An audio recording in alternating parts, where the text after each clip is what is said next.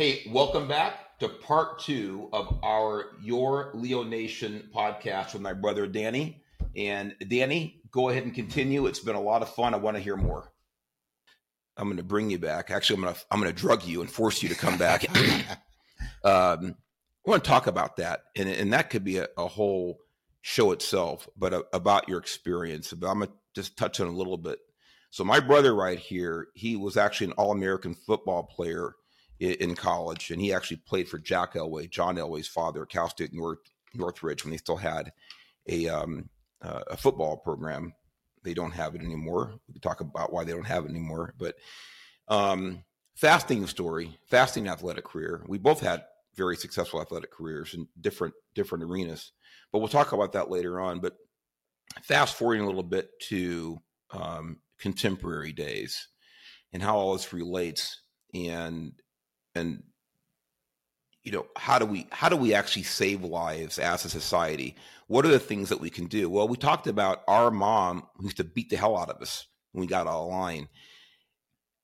That type of discipline that type of attention to detail it, it, it certainly kept us out of jail and it very well may have kept us out of an early grave that behavior. Um, we don't see enough of that anymore. and instead of taking responsibility, individuals and groups and advocacy groups are, are blaming other entities, primarily cops and, and, and government about, you know, why so many people of a certain race are dying. But I, you know, just, just recently we got through Memorial Day weekend. And as an example, I think in, oh, in Chicago, in Chicago, there were about 40 people shot. I think 10 died Th- three people were shot, Danny. Three people were shot in one place, standing on a sidewalk, a drive-by shooting. Three people were shot. Another dead body was found. I don't know what the cause of death was. That was that was found two blocks from the new mayor's house. Another dead body in Chicago over Memorial Day weekend. Now these are real lives. Almost all of them in Chicago and most of the other you know large metropolitan areas, urban areas, are young black men who are dead they're not coming back from Jack in the Box. They're not coming back from running that stop sign. They're not coming back to their their their mom and or dad. They're dead forever. And they're almost all killed by other young black men. It's a horrible reality. And as two black men, it's not fun to say this, but the point is is how do we how do we reduce this horrible evil where that black people are killing black people at a rate that is absolutely literally sinful and disgusting. It um it goes back to self-policing by taking care of yourself first taking care of your kids first. I say taking care of in other words keeping yourself keeping your kids in line. And here i am 60 years old. Actually next week i'll be 60 years old. And you know i have a nine year old son and yeah, we don't we don't beat them like, like mom does. But you know, my wife and I, similar to to our mom, Danny, that we we uh, we serve up immediate consequences for disobedience. Now, again, are, are they terribly harsh, whatever? But he loses something. He loses he loses the ability to watch this. He loses the ability to do that. He he loses the ability to go there. He loses freedom. He loses something. There is some type of punishment dished out when he doesn't follow the rules. And I must say, I'm very happy that even at nine years old, he's starting to get it. He understands, and he understands why we do it, and we tell him why we do it. But you you touched on a really good point earlier about you know our parents being part of the greatest generation, having perspective, and understanding what's really important. Are the external forces important, or is your own behavior important? Which one's more important? Both are important. So, you know, I look at that and and think about these district attorneys across the state, the, across the country that are are working so hard to keep criminals on the street and they're keeping criminals on the streets in their own communities. In other words, when you release a criminal in downtown Los Angeles, it's not going to have an effect on anybody in Right. Brentwood. Right. It's not going to have an effect on most people in Chino Hills Right. where you live. It's not going to have an effect on people living in, in the wine country up in Northern California. It's going to have an effect on the on the community from which they came Right. and it's sad and it's sad that people don't have enough courage to stand up and say hey, look let's all admit what the problem is it's about people following the rules and now i'm getting on a soapbox here but again having more perspective than i do because you did you were in law enforcement for a few years and you were an la city firefighter for 31 30, 30 years. 30 years 30 years. la city fire and a paramedic for the last Right. what Uh, almost 30 years too. almost 30 Right. years yeah so you know what what you know what's your take on that about danny about where you and i came from where our generation came from where we're going You know, Mark, uh, once again, I mean, it- it's a good question because it's, uh, I, I guess you can say it's kind of a, a perplex, perplexing question because, uh, I, you know, I, I, really don't want to, once again, I'm trying not to get into a political talk here, but, uh, and I'm, and I'm trying to, you know, say this, you know, um, in the right way, but to me, liberal way of thinking um, is an, an issue because I think that a liberal way of thinking is like if we just don't do anything or if we pat them on the head enough times, they'll eventually come around and they will um, obey.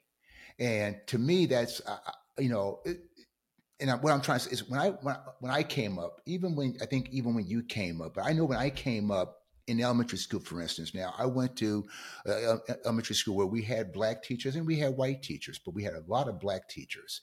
And one thing that they used in the classroom, they they used corporal punishment. I had my second grade teacher, and I, I don't know if I can use names on here or not, but um, I'll never forget her. I, actually, I think that she was doing the war. She was in the military. Um, she was, I think, she was a sergeant, and I think that's what Mom told me. Uh, Mhm. that- I don't know where I got that from, but e- either way, if she wasn't, she should have been. Hey by the way i think the statute of limitations is over uh it, was it mrs green No, it was Effie Carey. effie carey i remember miss yeah i remember miss Mrs. Green had her issues too. Okay.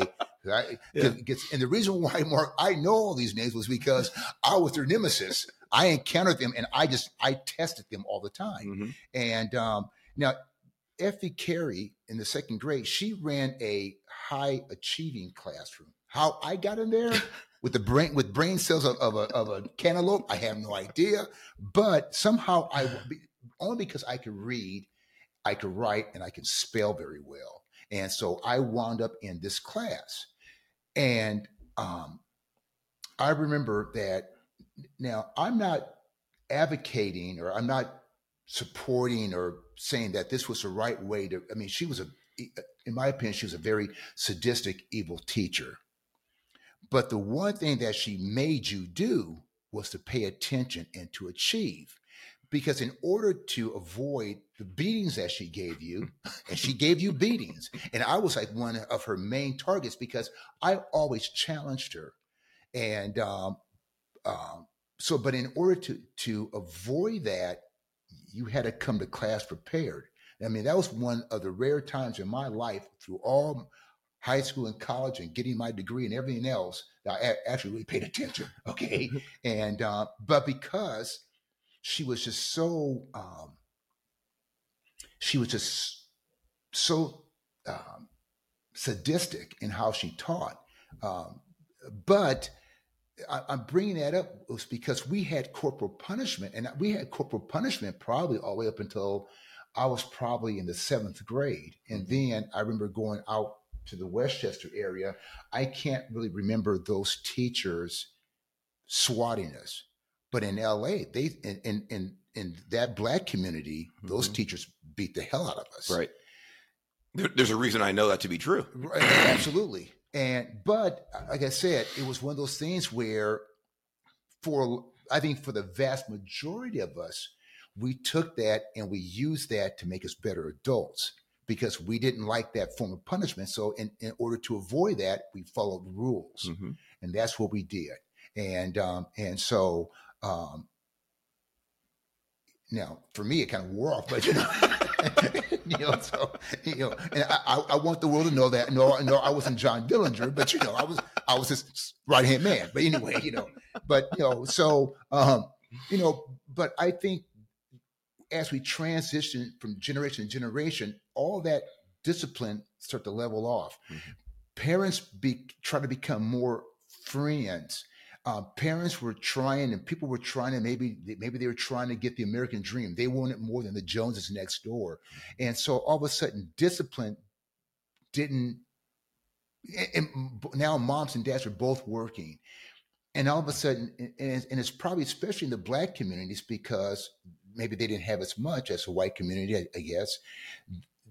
I think that they start backing off more and more and more and more uh, because it, it, was like we don't have time to discipline. And, and, maybe I'm wrong about that. I'm not a psychiatrist. I, I haven't done these studies. And so I'm just speculating on what could be an issue. Yeah, but you know what? And I'll let you continue. But it's speculation based on a lifetime of observation. Right, it's exactly. not just speculation. Right. It's informed. So go ahead. And but you know, um, like, like I said, you know, and I as as I grew in, in, in before I left LA, I saw a lot of this stuff happening with the families. The families were breaking down, and the kids were. I mean, because I, I had some, and you knew some of the friends that were very undisciplined, mm-hmm. and that were getting in trouble. But there was, but the parents didn't do anything when they got in trouble. The parents didn't stop it. They didn't say, "Okay, enough." They kind of said, "Okay, don't do it again." And I saw that as I got older and older and older, people just start saying, "Don't do it again." And then they then they start trying different ways of, of, of well, maybe if we if we do this, it's it's like it's like George uh, Gascon in L.A. His weird way of of policing or, or solving or or, or or, or crime and punishment. Well, maybe we, we just do this and we and we don't hurt their feelings and we let them off of this, they won't do it again. Mm-hmm. And I think one of the worst things that one of the worst things for a, a black person is that now I know that you and I and our siblings, we've never succumbed to this. And I know a lot of black people that never succumbed to this. But one of the worst things that has ever happened for black people is that they've enabled us and they've they've gone to black people and told them you can't do it because of something that happened a thousand years of slavery, for instance. Mm-hmm. You can't get it done. You need our help. And even black leaders tell them that. And everything that, that you point to, and it's gotten worse nowadays, everything is has something to do with racism. And it's like, well, of course, no one's going to uh, achieve if you can't keep telling them that they can't achieve. If you just tell them, get up and get it done. when I was in the fire department, I worked in recruiting. Now, of course, I was black, and so I, and I did it just for a couple months, and I was just trying it out to you know see how it was. And so they would send me to a lot of times they send me to the, the, the, black areas to recruit. Well, you know, these kids come up to me and they go, Hey, I want to be a fireman. Great. Okay. And I would talk to them and we, you know, we had some real, um, um, the, the minimal qualifications. Got to have a driver's license. Got to have a high school diploma GED. Um, you know, even a criminal record wasn't anymore a deterrent. Uh, but there's a, and a lot of times these kids come up to me, they're 25, 26 years old, and I would explain to them about the job. And I would tell them, oh, you got to work a 24 hour shift. They go, 24 hours? Yeah, we come in. And it just blew their mind. Oh, I don't want to work 24 hours. I just want to work. Can I work eight hours? No, this is how we work. And I would show them the starting pay and stuff. And they go, that's all you get? And I'm thinking, well, that's what the starting pay is. Well, what are you doing? What are you doing now? Well, I'm I'm just at home right now. I'm just you know I I'm, I'm playing ball. I'm you know you're playing ball for what reason? Are you trying to get in the NBA or something? Or no, I'm just working out. What do you work? No, my, you know, my, grandmother takes care of me, and and I'm listening to all this stuff, and I'm thinking somebody just hasn't hammered down on this person, you know. And I remember going back to a recruiting office, and, and the recruiting office would tell me, "Don't worry about it. Just just sign them up and don't worry." Well, well, why do it that way? Right. We're we're we're raising their hopes for absolutely nothing. We should we should tell now. I would tell them what to do. I said, "Oh no, you, you got to do this. You got to do this." And they and, and, and, recruiting, and these were black captains that would tell me, "Danny, don't do that. That is not your job. Don't do, sign them up. We need numbers." And to me, that was just so wrong. Mm-hmm. And, and I think that's you know, and and and and, and maybe I'm not you know painting a clear picture, but I used to always think that that was so wrong that when I first started putting uh, uh, in the fire department back in 1980. Now I used to have black friends tell me, "Oh, you'll never get hired because they only hire white guys." I'm going. "Well, I I, I mean, I, I see black guys out there in the fire department working." So what I would do is I would go to these fire stations and talk to the white guys. I figure, well, when in Rome, do what the Romans do. Okay, you know, makes too much sense. Right. Find out. Find out. Hey, so what did you do to get in the fire department? What qualifications do you have? Did you go to school for it? Blah blah blah. And I would just go and talk. I would go to all these fire. Now sometimes you go to these fire stations, all, all white guys. Some of them didn't want to talk to you. I got it. It didn't bother me but most of them, most of them were, were very happy to talk to you. And so I would just take down all these notes and just do what they told me to do. If that if, if that's what got you hired, I'm going to follow that same pattern, that same formula. So when I go in front of an interview board, I've done what you've done. So it's going to be hard for them to say no to me. And that's what I did. I just did what they did in Rome and went to school. I mean, obviously I had my college degree, but I went to fire science, EMT. I did all that. I did, did ride alongs. I got hired. And I'm thinking, guys, it, it wasn't that hard. But to sit there and to blame and say, oh, well, this isn't going to happen because of racism. You, you just you've got to you've got to inside of yourself you've got to have more heart and more courage to overcome that when i went to cal state northridge I remember getting recruited there, and I had these black guys come up to me. They go, "Hey, this coach here, he doesn't play black guys." Now I'm thinking to myself, uh, now I saw the, the, the game footage. I saw black guys out there playing, and I'm going, "Well, if he doesn't play black guys, how come they're playing? How come he's recruiting me? I wasn't any anything special. Why is he recruiting me?" Well, like you said, Mark, I wanted to be a two-time All-American. Now, my attitude was I'm going to accept this scholarship because I want to get a college degree. Now, maybe from here I can play in the NFL or whatever, but I want to get a college degree. And I also want to play. So I want to find out what that coach likes. And I'm going to be better than everybody out here. And he's going to play me. And that's what happened. I just found out what does he like? What doesn't he like? And that's what I did you know, I, when I went to, I remember on the fire department, I went to a station, fire station 26. You know, they call fire station 26 a fire Nazi house because all the guys love, you know, it's, it's all white guys and stuff. And I went there and they go, oh man, you're working for Chris Kwai. Man, that, that guy's a mean captain. I said, oh, okay, whatever. Let me find out what he likes and what he doesn't like. I'll do what he likes and I won't do what he dislikes. I'll know my job like the back of my hand. So any question he asks, anything that we do, any incident we go on, I'm gonna be high and tight. Guess what? I want to work in there for seven years, and him and I got along great, just because I didn't listen to what everybody else was saying. And that's the problem with today's society is that you got these small. It's not the majority of the people out there. Ninety nine percent of the people out here, we all get along. We don't right. even care about crap. We just get on. We, we we're just trying to live. But you've got a small squeaky wheel out there that's begging for that grease, and they're trying to agitate everybody else and saying, "Hey, listen. Oh yeah, this is racist. This is that. You can't do this." And it's like, but unfortunately, weaker people fall for that, and it's. And I'm. I know I kind of went off on a tangent here, but it's. It's like I wish I had the answer. My only answer is to it, it starts it starts right there in the household.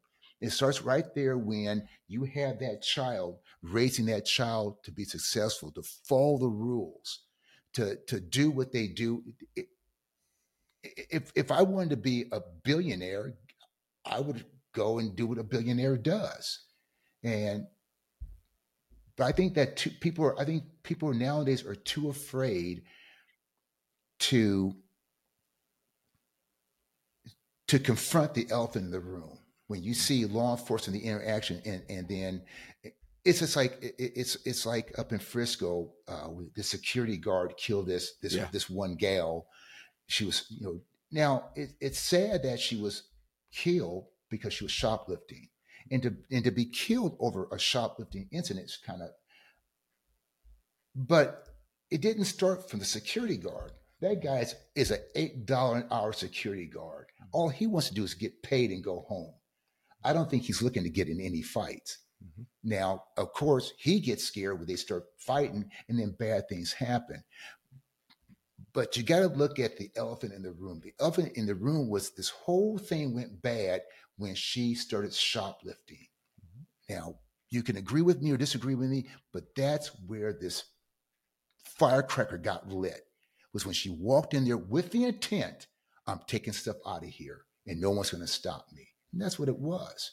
And on all these traffic stops that go bad, they go bad because someone was doing wrong before the police encounter. And that's what happened. And now, you know, and now now you're asking law enforcement not to, to be perfect. And there's no such thing as perfection. We all strive to get there, but there's no such thing. And you ask them under these extreme conditions that all these other people have never been under. They want you to think perfection. And it's like, you've, you've never even experienced this before, but yet you want these officers. Oh, well, yeah, they're trained. Yeah, they're trained to a certain extent, but they're still human beings. Mm-hmm. But nobody wants to say, hey, listen, it's like mom and dad used to tell us when we when we went out, obey, follow the rules. Mm-hmm. When we drove our cars, daddy made sure those cars were fully registered, mm-hmm.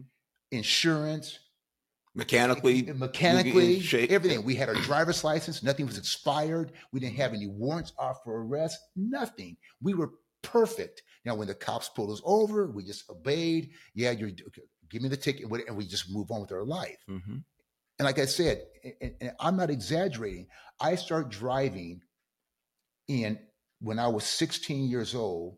So I had just 16 and a half. So I want to say early 19, January 1972, I think is when I got my driver's license. I was 16 and a half years old because I was mm-hmm. eligible to get it. Now, so from 72 to 2023, and like I said before earlier in, in, in the program, I just got pulled over a few weeks ago for blowing a, a stop sign. So on a, on a conservative level, and, and, and maybe I, I'm, I'm probably right at that point, probably 50 traffic stops on me. Now I'm not patting myself on the back, okay? Damn, man, overachiever. my, my, yeah, you're, you're right. You are, you suck at driving, okay? I'm just, I, am just, I, I, I, I'm sorry. I just got a heavy foot, mm-hmm. okay? And, um, but zero, zero negative incident. Nothing, nothing ended up in an arrest. There's no fighting. There's no lawsuits. There's no shooting. There's no nothing other than sign here. Okay, sign here, whatever. And, and then I had the option to go into court or traffic school or mm-hmm. whatever. And that's, and, and I'm, I've, I've gotten stopped in LA, in Orange County. I've gotten stopped back east, mm-hmm. you name it.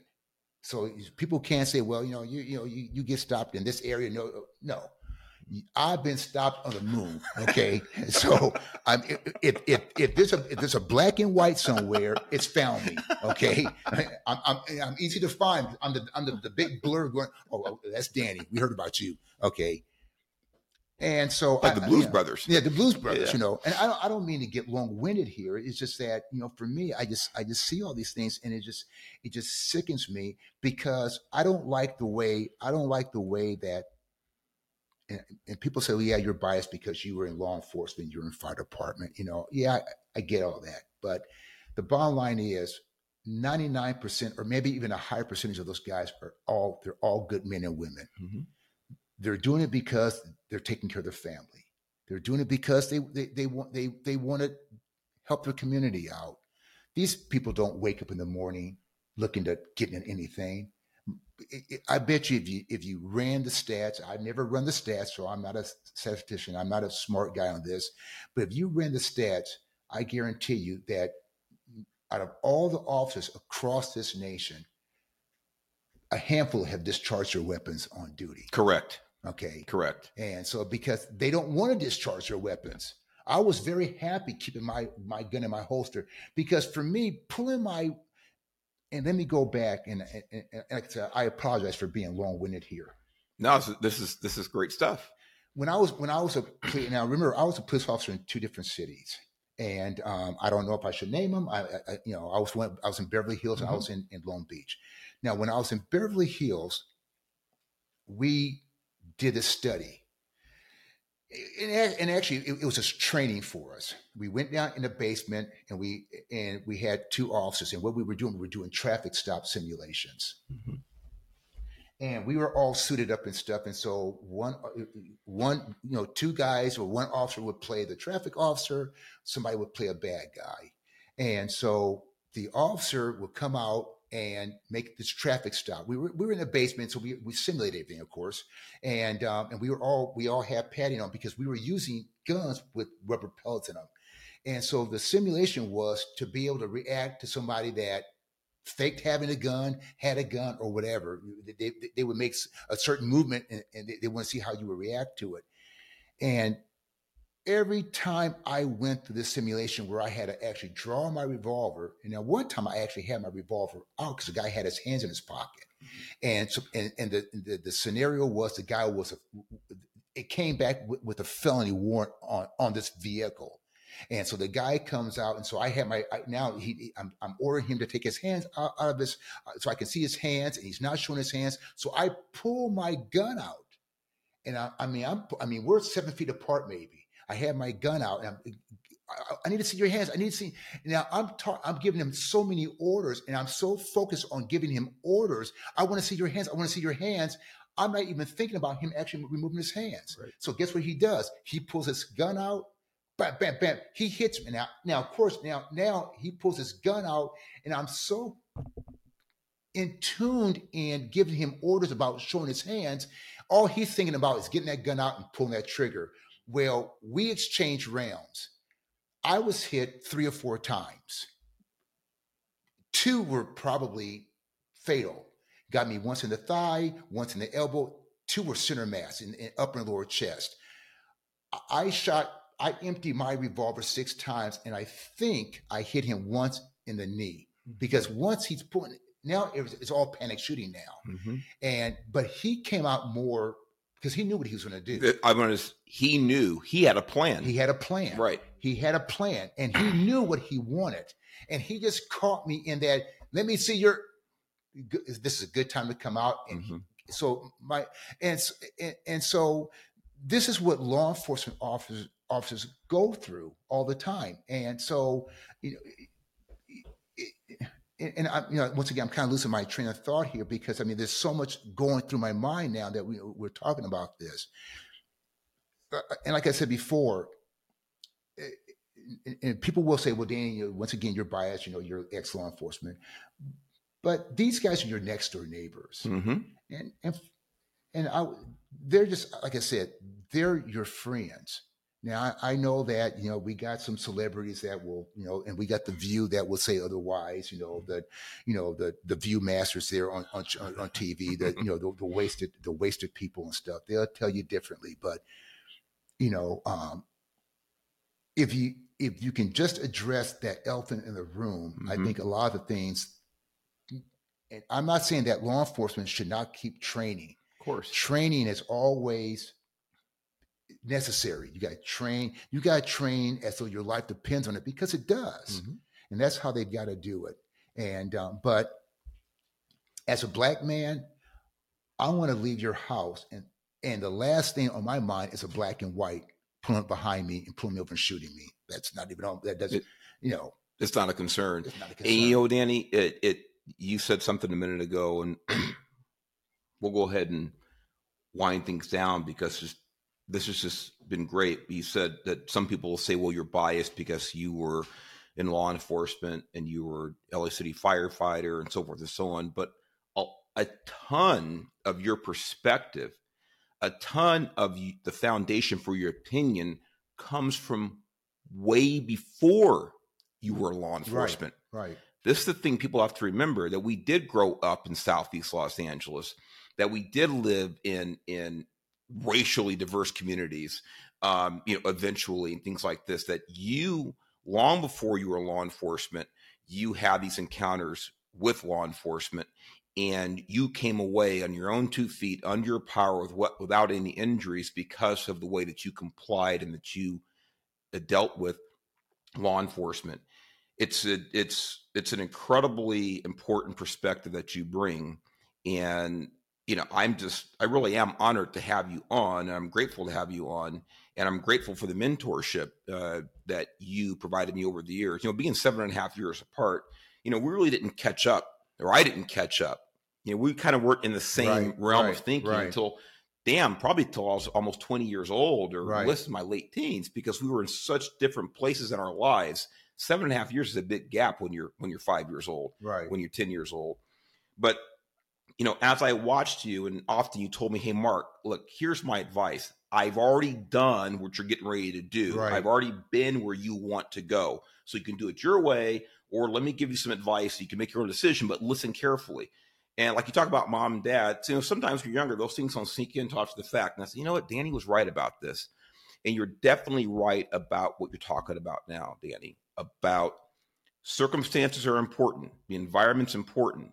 But nothing is as determinative of your fate as your own behavior your own decisions. There's no perfect answer in life. There's no 100% fix all but if you want to roll the dice and you want to blame your environment guess what? If you blame your environment if you blame your circumstances and you defer to what the circumstances are you will be right 100% of the time Yeah, absolutely. You're right. That, that- absolutely. you're right right. say Yeah. well here's what happened it's not my fault because xyz but if you want to be successful in life then you have to take that less traveled road that narrow path do the hard stuff especially early in your life the harder you work the more disciplined you are in your formative years guess what the, the easier life gets later on Absolutely. Right. but you have to do the hard stuff and nothing's more important than that environment by the way uh, than than good strong parents and a good strong you know family circle to keep you in line so danny i, I want to thank you again uh, my big brother i love you very much Thank you very i much. can't can't thank you enough and and we're definitely going to have you back Right. and, and talk about maybe some more uh, some lighter stuff and have some fun, especially about athletics. Uh, another mentor in my life, another aspect of my life where he mentored me. So with that, Uh, I had a great time. I appreciate you inviting me out here. And, uh, now you know that uh, the World 600 is getting ready to come on. So, exactly. so So, I- so by so- okay. so I- so- I see we're getting we're, getting know, one right now. you so you know, Danny and I grew up. Danny and I grew up going to what uh, most people will consider like the whitest sport in the world, NASCAR racing, back in the 1970s in Riverside of all places. of all places. And how many problems did we have, Danny? Oh, uh, Uh, zero. zero. Yeah. it doesn't mean it doesn't mean there were some haters. It doesn't mean there weren't any haters out Right. there, but we never experienced any problems. And a lot of that comes back to us actually as being responsible kids and doing the right thing. Right, and by the way, and let certain crap roll off our backs. Absolutely. We heard things. We were called names. That's not the point. The point is, you know what? You let those idiots go, and you go out and enjoy yourself. Absolutely. So- Absolutely. Hey, folks, with that, you know, as always, please click on our, our website there. You'll see the Leo Project. Actually, we're starting to get some. Uh, we're starting to get some donations through this podcast, and uh, through the the Leo Project. We're doing our best to help the uh, families of fallen and injured law enforcement officers. So click on the button, send some money, five hundred bucks, five bucks, fifty. I don't care what it is. Click on the button. We talk about taking action, doing the right thing. If you believe in what we're doing, then help us out to help other people. So with that said, God bless you. Thanks, Danny. We'll be Thank you talking very again. much. Thank Hey, you. Vince, Anthony, back to the background, clicking the buttons for us. You're not good looking guys, but you sure do a damn good job on this show. So thanks a lot. All right, guys. God bless you.